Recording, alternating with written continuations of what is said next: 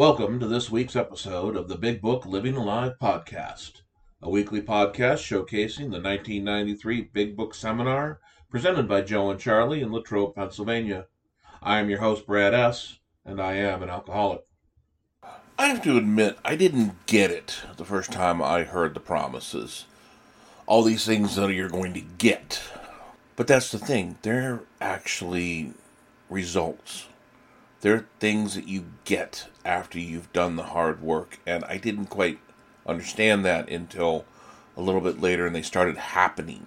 It's not uncommon to be in the rooms and hear people three, four months in when the promises are read, they start uh, nodding their head, and you'll you'll hear them talking about how things have started to come true. And while the promises are simple releases from that bondage of alcohol, they're simple ways to say, "Hey, we're not like we were," because now we know we have to balance our checkbook so we don't bounce checks, so we have less fear of that economic insecurity. We understand the word serenity because we finally have peace, because that roaring desire, that train wreck of a drive that took me out to drink every day has quieted. So when you have someone ask you, when do I get to see the results? Maybe you can say, about the time you start understanding the promises and what they're giving us. Let's hear what Joe and Charlie have to say about this week's episode. Remember, we promised in the beginning that if you were willing, if you believed, if you decided, and if you took action, then you could expect certain results. Well, now then, we get the result of the action we've taken up to this point. Let's go to the bottom of page 83. Let's look at those promises again. See, if we're painstaking about this phase of our development, we'll be amazed before we're halfway through. We're going to know a new freedom and a new happiness. We will not regret the past nor wish to shut the door in it. We will comprehend the word serenity and we will know peace. No matter how far down the scale we've gone, we'll see how our experience can benefit others. That feeling of uselessness and self-pity will disappear. We will lose interest in selfish things and gain interest in our fellows. Self-seeking will slip away. Our whole attitude and outlook upon life will change. Fear of people and economic insecurity will leave us. We will intuitively know how to handle situations which used to baffle us. We will suddenly realize that God is doing for us what we could not do for ourselves. Are these extravagant promises? Well, we think not. They're being fulfilled among us sometimes quickly, spiritual experience, sometimes slowly, spiritual awakening. But they will always materialize if we work for them. You know, I, I'm looking for a perfect description of being reborn in my mind. And this promise is a, a perfect description of being reborn. I did think that when I come to Alcoholics Anonymous. And in most of these cases, these things have happened to me. And these, this is the way that I feel and the way that I think. I am a different person. I die over here and become something else over here, which I think God intended for us to be anyhow, is these things that you're talking about in the promises. Tremendous. There's only one stipulation on these promises.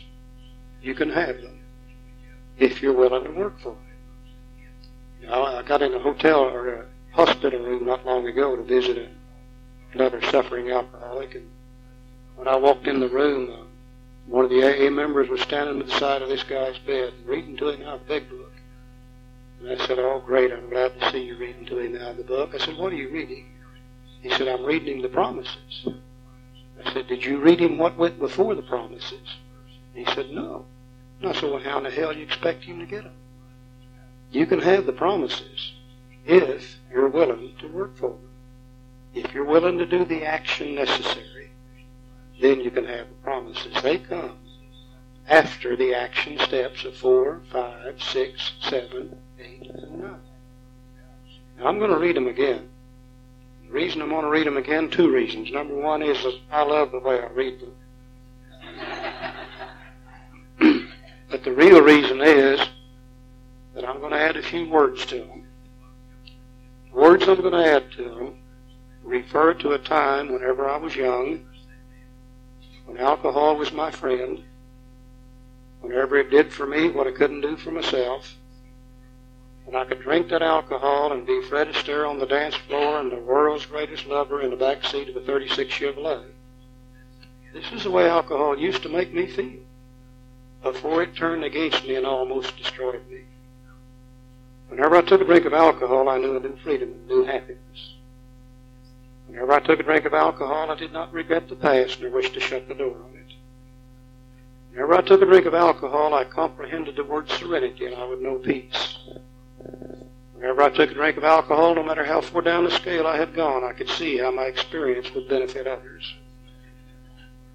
Whenever I took a drink of alcohol, that feeling of uselessness and self-pity would disappear. Whenever I took a drink of alcohol, I would lose interest in selfish things and gain interest in my fellows. Whenever I took a drink of alcohol, self-seeking would slip away.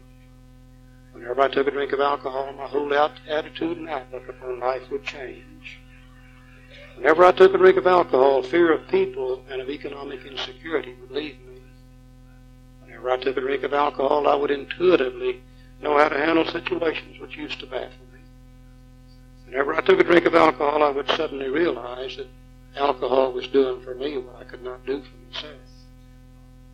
Think about that for just a minute. You know, as a kid growing up, I was always on the outside of the crowd looking in. I always needed and wanted these feelings, but I never could get them until one day somebody gave me a drink of alcohol. And all of these things began to become a part of my life whenever I was drinking. And I loved alcohol, and it did for me the things I couldn't do for myself, and I enjoyed it, and it was my friend, and I used it for a long, long time.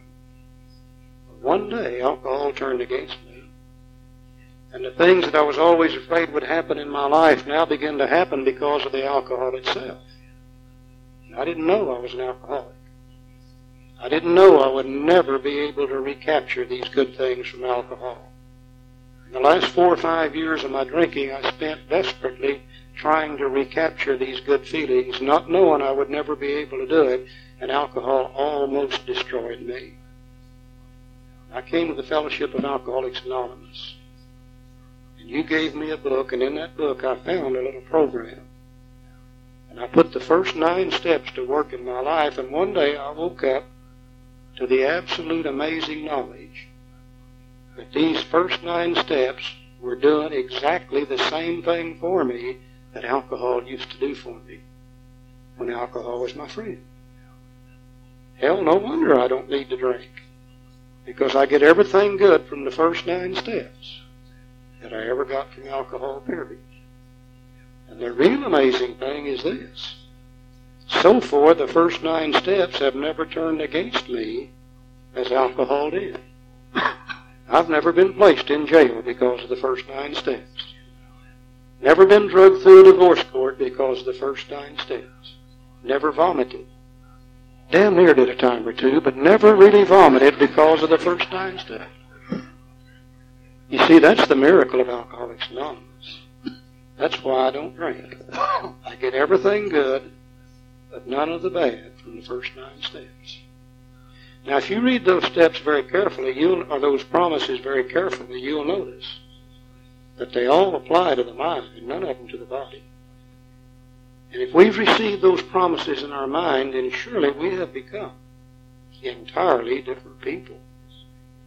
We've probably undergone such a radical change in our personality at the end of step nine that we have recovered from a hopeless condition of the mind and of the body. We've had a spiritual experience, a complete change in our personality by the time we're through with step nine if we've received His promises. Now, if that's true, then why do we need to go any further? Many people will tell us that there's three more steps in our program, 10, 11, and 12, to be able to maintain what we've received at the end of step 9. And we don't really believe that's what they're for.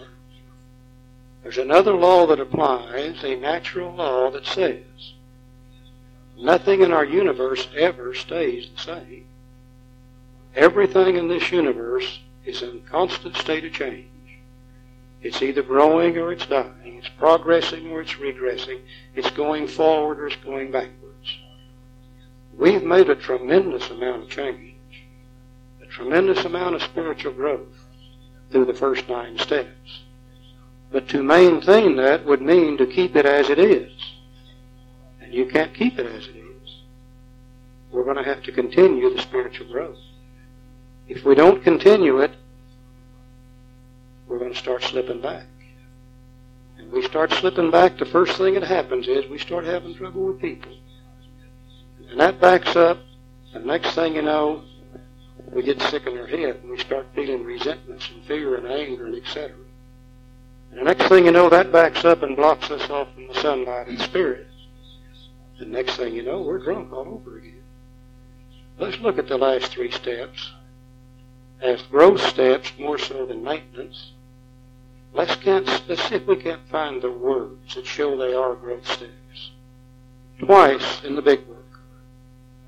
Once in Bill's story and once in chapter 2, he mentions a fourth dimension of existence that they never dreamed of. We've looked at the first three.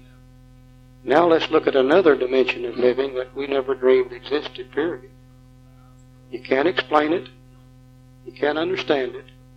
You can only it. Let's see if maybe the last three steps aren't designed for that purpose. So this thought brings us to step 10. There's one thing that we did as a fellowship. We took the steps out of this book and the instruction on how to work the steps, but we took the steps out of the book and we put them on these little cards. And we also put them on the wall. And we read them at the meetings and how it works. And if you read them off the wall or off these little cards, step 10 would say, continue to take personal inventory. When we were wrong, promptly admitted it it looked like it looks like on the surface of it that you continue to take personal inventory, and if you were wrong, you would promptly admit it. And it suggests maybe that you would do that at night. Well, that's not in the 10 step, that's in the 11 step. And Charlie and I agree together that we don't get in, in trouble in bed much more at night. So what we need is a walking around step. And this step means a lot more than just what you read on these little cards or off the wall. So let's don't take our steps off the wall or out of these little cards. Let's take them out of the book. We took the steps out of the book, put them on the wall. The mistake is we left the directions on how to work them in the book. And they're not up there on the wall. And we can hardly work the steps on the wall. Let's see what the directions are for step 10. This thought brings us to step 10, which suggests we continue to take personal inventory and continue to set right any new mistakes as we go along. We vigorously commence this way of living as we cleaned up the past. We have entered the world of the Spirit. We've had a spiritual experience. We've entered the world of the Spirit. Our next function is to grow. Not to maintain, not to keep as is, but to grow. In understanding and effectiveness. Now, this is not an overnight matter. It should continue for our lifetime. Continue to watch for selfishness, dishonesty, resentment, and fear. What step did we use to look at those in the first place? Anybody remember? Step four? Okay. When these crop up, we ask God at once to remove them. What steps did we use for that? Six and seven, okay. We discuss them with someone immediately. And what step was that? Five, all right. And make amends quickly if we've harmed anyone. What steps were those? Eight and nine, okay. Then we resolutely turn our thoughts to someone we can help. Love and tolerance of others is our code. In other words, step 10, done according to the way the book says is a continual working on a daily basis for the rest of our lives. Step 4, 5, 6, 7, 8, and 9. Those are the steps that gave us the spiritual growth in the first place. I would defy anybody in this room to work step 4, 5, 6, 7, 8, and 9 on a daily basis the rest of your life and stay the way you are. You absolutely cannot do that. As you continue to watch for selfishness, dishonesty, resentment, and fear, you learn more about yourself and more about your character defects. As you ask God to take them away, they become less and less. As you discuss them with another human being, you learn more about yourself. As you make amends quickly, your relationship with the world and the people in it becomes better and better and better. If you work step 10 the way the book says, your relationship with God, with yourself, and with your fellow man will continually become better and better don't you hate a program that actually tells you that it's going to help you and it does? Or do you dislike a program that's going to show you your shortcomings and teach you how to overcome them so that they don't repeat themselves? Or maybe you just dislike the idea that if you become more caring and compassionate and understanding and find the God of your understanding, that maybe you'll become a nicer person. That fear, that loathing of being able to do all those things was something I understood once I got into recovery. I didn't realize how much I craved them.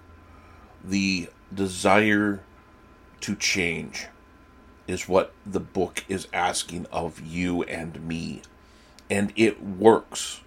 At this point, we are now at the approximately 10th step. We have done the program of action of the first three steps. We have made our restitution and we have made our resentments known between four, five, six, seven, and eight, and we've asked forgiveness and we have spoken to people. And right around nine to ten, we start really, I start really seeing the promises come true that yes, I have changed and I don't want to be the way I was. That is very powerful. That is something, as the old uh, country song says, that's something you can hang your hat on. And we should, because it's important that we make those changes. Correction. It is important that I make those changes because I want to be a better person. And I hope you do too. I hope you enjoyed this week's episode as much as I did. If you'd like just the raw Joe and Charlie portion of the podcast, that is available on our Patreon site. The link to that is available on our website or in the pinned comment. Until next week, this is the Big Book Living Alive Joe and Charlie podcast.